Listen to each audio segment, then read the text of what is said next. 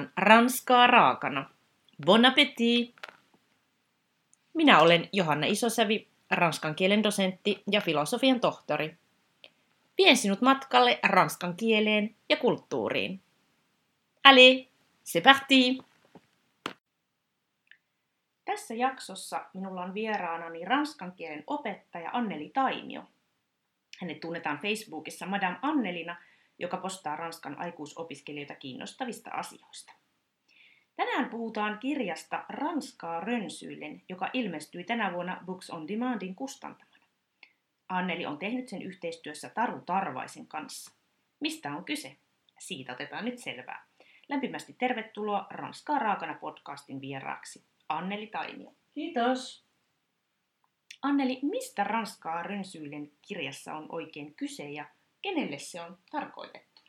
Kirja on syntynyt rakkaudesta ranskan kieleen ja kirjamme tarkoitus on tarjota hauskoja oivalluksia ranskan kielestä kiinnostuneille lukijoille. Se perustuu minun Kalliolan kansalaisopistossa vuosikymmenien aikana pitämini tunteihin ja Taru Tarvaisen siellä tekemiin muistiinpanoihin.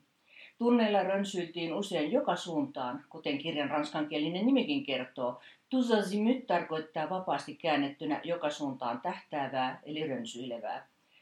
Azimut-sana ei ole varmaankaan tuttu edes kaikille ranskalaisille. Se tulee arabiasta ja tarkoittaa muun muassa tietä. Kenraali Charles de Gaulle käytti ilmausta usein puhuessaan. Ja viime aikoina olen kuullut myös presidentti Macronin käyttävän sitä. Taru halusi koota yksien kansien väliin tuntien rönsyilyt, hauskat sattumukset ja anekdootit. Ranskaa rönsyillen sopii siis parhaiten lukijalle, jolla on jo jonkin verran tietämystä ranskan kielestä, mutta kyllä myös ranskaa taitamattomat saavat siitä irti jotain, esimerkiksi yleistietoutta ranskasta ja ranskan kielestä sekä tapakulttuurista. No, kirjan toinen tekijä, Taru Tarvainen, on innokas kalligrafian harrastaja. Mitä kalligrafia on ja miten se näkyy tässä teidän kirjassa? Sana kalligrafiahan tulee kreikan kielen sanoista, jotka tarkoittavat kaunista kirjoitusta. Länsimaisesta kalligrafiasta puhuttaessa sillä tarkoitetaan yleensä käsin tekstattuja kirjaimia. Meidän kirjassamme kalligrafiset tekstit ovat kuvituksen kaltaisia elementtejä, ja niillä voidaan myös välittää tunnetta tai tunnelmaa, esimerkiksi iinpisteissä on sydämiä ja niin edelleen. Tarun mielestä ranskan kieli on mukavampaa tekstattavaa kuin suomen kieli, jossa on paljon esimerkiksi kaksoiskonsonantteja, joita ei ole helppo saada kauniin näköisiksi. Suomessa aikoinaan opettanut kuuluisa ranskalainen kalligrafi Jean Lachet oli ihmeissään yrittäessään tekstata kauniisti sanaa rakkaus. Hän sanoi, että ei ollut koskaan kirjoittanut kahta koota peräkkäin ja ihmetteli, että sellainen on yleistä suomen kielessä. Aika hauskaa. Teidän pieni kirjasenne sisältää kuvauksia tapakulttuurista, anekdootteja, joita kerrotte ihan suomen kielellä. Sitten on hauskoja monivalintakysymyksiä, ilmauksia, fraaseja. Aloitetaan vähän tapakulttuurista. Kulttuurien välillähän on eroja, ja yksi kiinnostava liittyy yhteisiin aterioihin. Suomessa ollaan hyvin tarkkoja ajasta, että tullaan silloin, kun on kutsuttu, kutsuttu syömään, mutta miten nämä syömiseen liittyvät tavat menee? Anneli, saako Ranskassa myöhästyä vaikka sovitulta lounaalta tai illalliselta? Mitkä on tabuaiheita ruokapöydässä? Saako ruokaa jättää lautaselle? Ja miten on kiitoksen laita? Eli opasta meitä nyt käyttäytymään hyvin siellä ranskalaisella illallis- tai päivälliskutsulla. No esimerkiksi jos tapaaminen on ravintolassa, niin kyllä silloin on soveliasta mennä ajoissa esimerkiksi liikelounaalle ja mulle etenkin se, kuka on kutsunut, jos vaikka suomalainen liikemies kutsuu, niin hänen pitää olla siellä odottamassa tietysti niitä vieraitaan. Mutta sitten jos ranskalainen kutsuu kotinsa päivälliselle, mikä ei tietysti ole kauhean yleistä ainakaan liikemiespiireissä, niin tapana on saapua noin vartti myöhässä. Etuajassa saapuminen ei ole ollenkaan soveliasta, sillä silloin voi häiritä vielä emännän viimeisiä valmisteluja mutta kuitenkin yli puolen tunnin myöhästymisestä pitää ilmoittaa ja pahoitella. Ravintolassa ruokaa saa kyllä toki jättää, mutta ranskalaisen luona kyllä, kyläillessä se ei ole oikein soveliasta. Ja kaikkia pitäisi sinänsäkin maistaa, ellei sitten ole joku allerginen tai joku terveydellinen syy, ettei voi. Ja sekin pitää sitten diskreettisesti kertoa, jos joku tämmöinen on. Ja pöydästä noustessa Ranskassa ei ole tapana kiittää, vaan ruokaa kehutaan vuolaasti läpi koko aterian. Eikä riitä sanoa, että ruoka on hyvä, bon, vaan vähintään täytyy sanoa très bon tai délicieux. Muuten emäntä saattaa luulla, että ruoka on keskinkertaista. Sitten kun kylästä lähdette pois, niin vielä kertaalleen pitää kiittää emäntää siitä maukkaasta ateriasta. Ruoka on tunnetusti Ranskassa hyvin tärkeä asia, mutta miten sitten maksunlaite, jos ollaan siellä ravintolassa? Kuka maksaa illallisen? Ranskan invité, eli kutsua verbin kanssa suomalaisen kannattaa olla varovainen vai mitä Anneli? Kyllä, Ranskassahan on sanonta, että celui qui invite et celui qui paye. Eli invité tarkoittaa minä tarjoan. Ei siis kannata invité kaveriporukkaa ravintolaan tai jonnekin muualle, jolle ei halua maksumieheksi, niin kannattaa ehdottaa esimerkiksi, että mentäisikö ravintolaan, mentäisikö leffaan, si cinéma tai jotain vastaavaa. Tämä on kyllä hyvin tärkeä asia muistaa. Muuten voi tulla aika kalliiksi tällainen kaverireissu. No Ranskassa on myös hyvin tärkeää muistaa toivottaa kaikenlaista, kun erotaan. Ja musta tuntuu, että näitä hyvän päivän, hyvän illanjatkon toivotuksia on alkanut esiintyä Suomessakin enemmän, ihan asiointitilanteissakin. Mutta millaiset toivotukset on tärkeitä ranskan kielessä ja mitä esiintyy suomen kieleen nähden? Ja entäpä minkä toivotuksen kanssa meidän suomalaisten olisi oltava vähän varovainen? No Ranskassa on tapana erotessa hyvästelyn lisäksi toivottaa vielä päivällä bon journée ja illalla bon soirée. Ja usein vielä kerrotaan, että milloin oletetaan tapaavamme seuraavan kerran. Esimerkiksi sanotaan à demain, huomiseen, à bientôt, à tout à l'heure, à tout de suite, à plus. Ja noissakin à bientôt, à tout à l'heure, à tout de suite, niissähän on ero. A bientôt tarkoittaa muutaman päivän päästä, a tout à l'heure saman päivän aikana ja a tout suite ihan muutaman minuutin tai hetken kuluttua. Ja sitten mitä pitäisi varoa, niin Ranskassa hyvää yötä, eli bon nuit, se sanotaan vain läheisille ja vain nukkumaan mennessä. Että vaikka kadulla eroaisi läheisestä, niin ei sanota bon nuit, kun lähdetään. Ja sitten itse olen joutunut liikemiesten kanssa Ranskassa tekemisiin, että ollaan esimerkiksi yövytty hotellissa. Ja sitten kun ollaan siitä päivällisen jälkeen lähdetty nukkumaan, niin ei siellä toita bon nuit tuntemattomille tai puolitutuille liikemiehille, vaan sanotaan bonsoir, je me retire tai jotain vastaavaa aivan hyvää illan jatkoa toivotellaan, vaikka melkein keskiyötä olisi jo mm-hmm. kello. kello. Joo, nämä on hauskoja nämä tervehdykset Ranskassa työ, työpaikallakin. Tuntuu, että aina, aina pitää muistaa ja aina on se hetkeen sopiva, sopiva toivotus, että tuntuu, että, että hyvää il, il, iltapäivän jatkoakaan ei riittänyt, vaan sitten jossain vaiheessa piti sanoa, että hyvää loppuiltapäivää. Samoin muuten, että tämä, jos ranskalais, vaikka työpaikalla on tervehtynyt jotakin jo kerran ja sanoo bonjour, jos tavataan hänet uudelleen, pitää joko vain nyökäyttää ja hymyillä, että olen nähnyt, tai sitten sanotaan rebonjour. Ei missään nimessä voi sanoa bonjour toista kertaa saman päivän aikana samalle henkilölle. Aivan, tuo on hyvä pointti. No, te esitätte kirjassanne monenlaisia fraaseja. Esimerkiksi mahdottomuutta, eli asioita, jotka eivät tapahdu koskaan, kuvataan Ranskassa hauskoilla eläinsanonnoilla – Esimerkiksi ranskaksi sanotaan, että kanoilla on hampaat ja ankoilla henkselit. Quand les poules auront des dents, eli canard de bretelles. Suomeksi todettaisin, että kun lehmät lentävät. Anneli, haluaisin tietää, että mitkä ovat sinun omia lempifraasejasi tai lausahduksiasi ranskan kielellä ja miksi?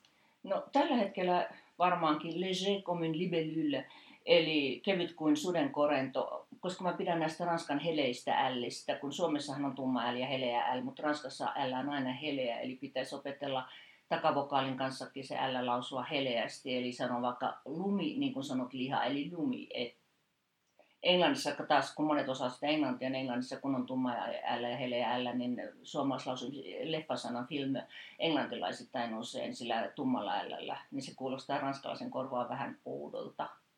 No niin, saatiin jo vähän tässä ääntämisohjeita ja palataankin ääntämiseen vielä vähän myöhemmin.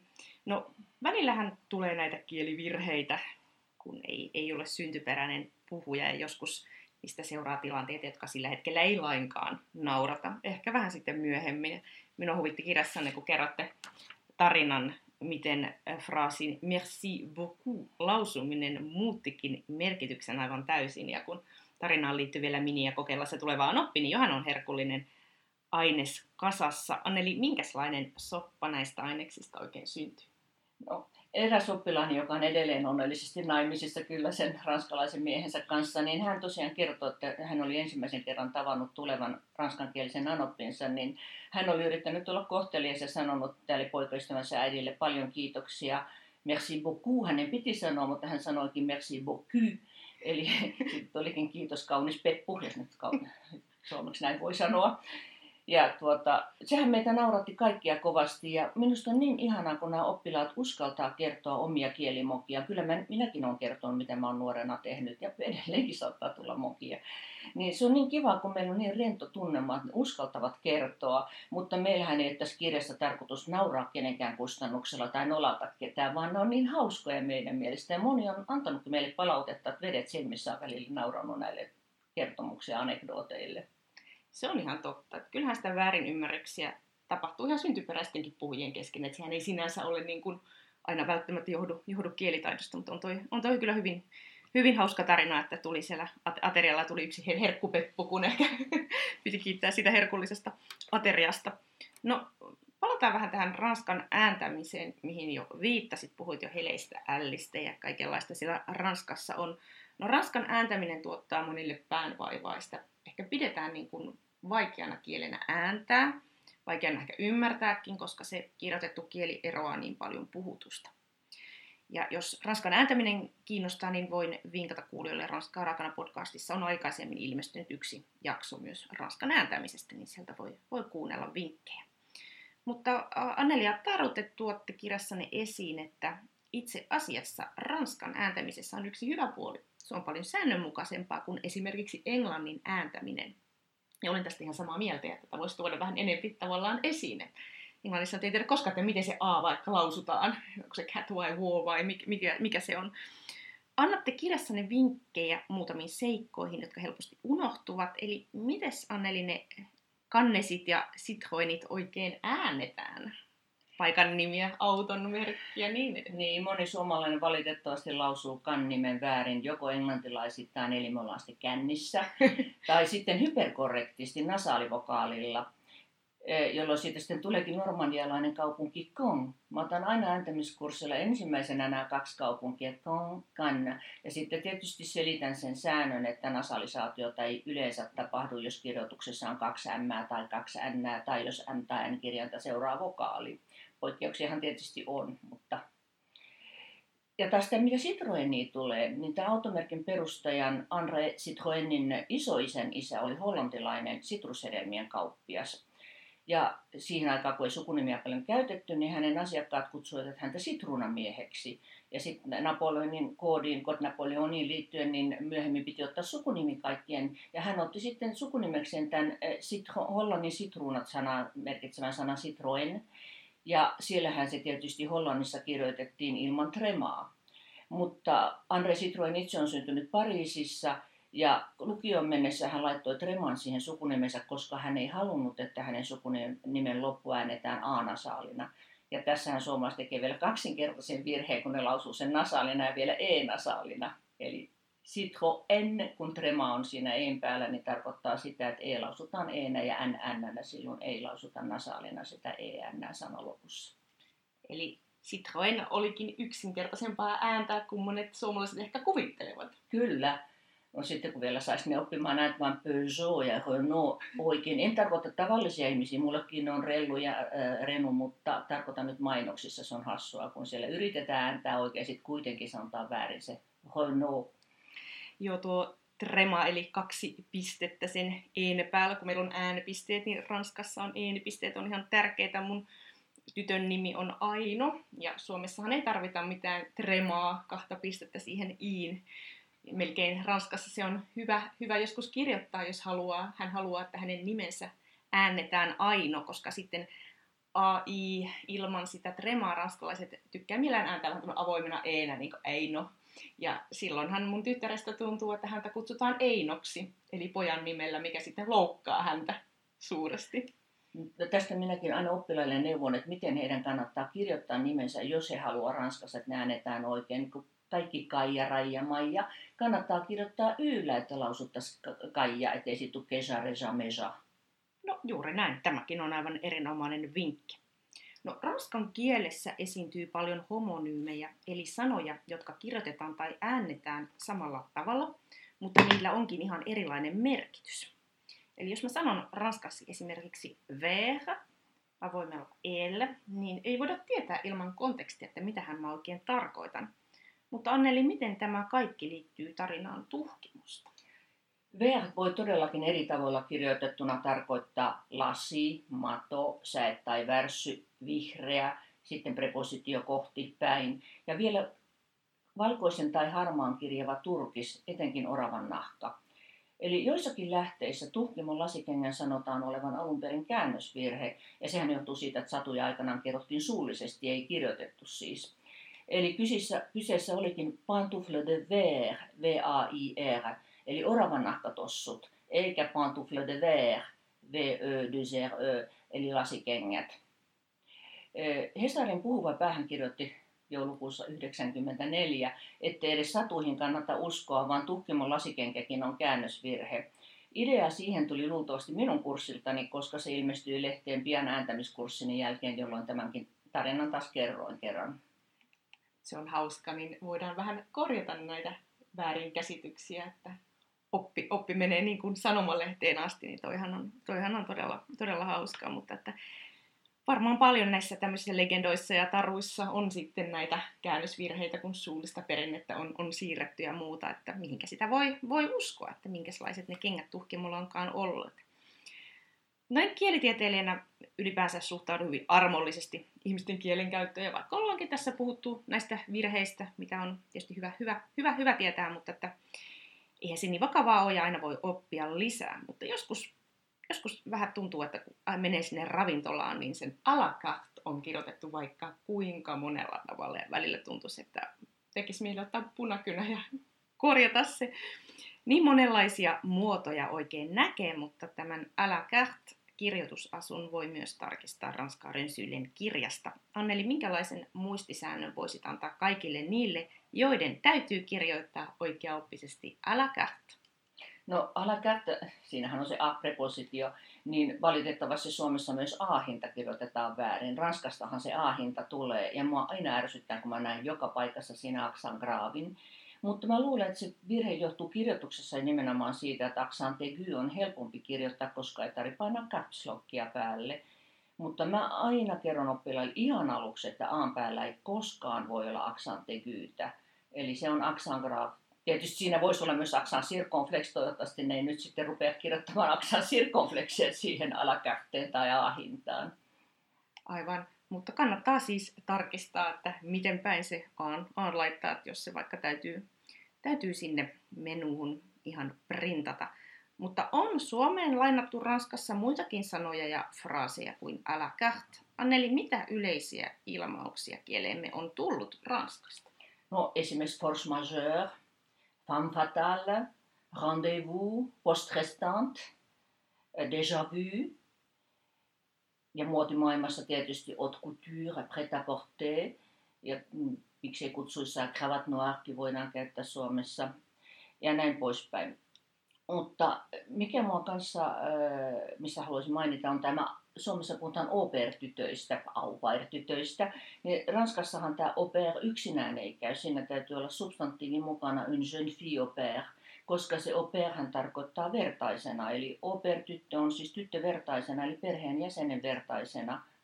Un père hän tarkoittaa vertainen, myös pääri tietysti. Eli monia, monia sanoja on tullut meidänkin kieleemme Ranskasta. Olemme siis tänään keskustelleet uudesta Ranskaa Rönsyillen kirjasta, joka on Anneli Taimion ja Taru Tarvaisen yhteistyön tulos. Ja tästä kirjasta voi hauskalla tavalla oppia ranskaa, verestää vähän taitojaan, saada uusia tietoja, saada hauskoja knoppeja, lukea kielestä, kulttuurista, tavoista. Ja kuten Anneli tuossa aluksi sanoikin, niin tämä kirja sopii hyvin eri tasoisille Ranskasta kiinnostuneille. Tässä on aina selitykset on suomeksi, eli, eli ymmärtää, vaikka ei olisikaan vielä niin, niin pitkälle kehittynyt kielitaito. Ja kirjan lopussa on sitten vielä ranskankielinen teksti ää, Raumasta. Niin Anneli, miksi, miksi juuri Raumasta on tämä teksti? No, Taru kertookin kirjassa, että hän asui Helsingissä ja kävi mun kursseillani vuosikausia, mutta työnsä puolesta joutui sitten myöhemmin muuttamaan Raumalle. Ja hän halusi uutta hienoa kotikaupunkia sitten tietysti kuvata ja kertoa sen tarinan ja sen on sitten Katrin Metsivier kääntänyt ranskaksi tai tarkistanut. Minä olen kääntänyt, Katrin on tarkistanut sen kieliasun. Eli sillä, siitä on ollut kyllä nyt iloa, koska juuri tänään vanhan Rauman kirjakauppa laittoi mainoksen meidän kirjastamme Facebook-sivuilleen, koska he ovat sitä jo aika paljon myyneet siellä. Ja itsekin kävin viikko sitten Raumalla Tarun eh, ja hänen miehensä vieraana ja tutustuin ensimmäistä kertaa elämässäni kauniiseen Rauman kaupunkiin. Nyt on hyvä esittelyteksti Raumassa, että ehkäpä sillä voisi houkutella sitten raskalaisia turisteja, jos tilanne myöhemmin sallii, niin Raumallekin käymään. Raumallahan on paljon ranskalaiset, kun siinä on tämä Olkiluodon ydinvoimala vieressä ja Areva sitä rakentaa, niin siellä on ollut, tietysti nyt on vähemmän, mutta siellä on todella ihan hyvä ranskalainen kulttuuri ollut ravintoloissa ja muuallakin paljon Ranskaa saanut kuulla. Kyllä, siellä on tämmöinen pikku, pikku ranskalainen yhteisö. Lämmin kiitos vierailustasi Ranskaa podcastissa Anneli Taimio ja kannattaa tutustua kirjaan Ranskaa rönsyille. Kiitos Johanna. Voit lukea lisää kielen ja kulttuurin ilmiöistä blogistani johanna.isosavi.com.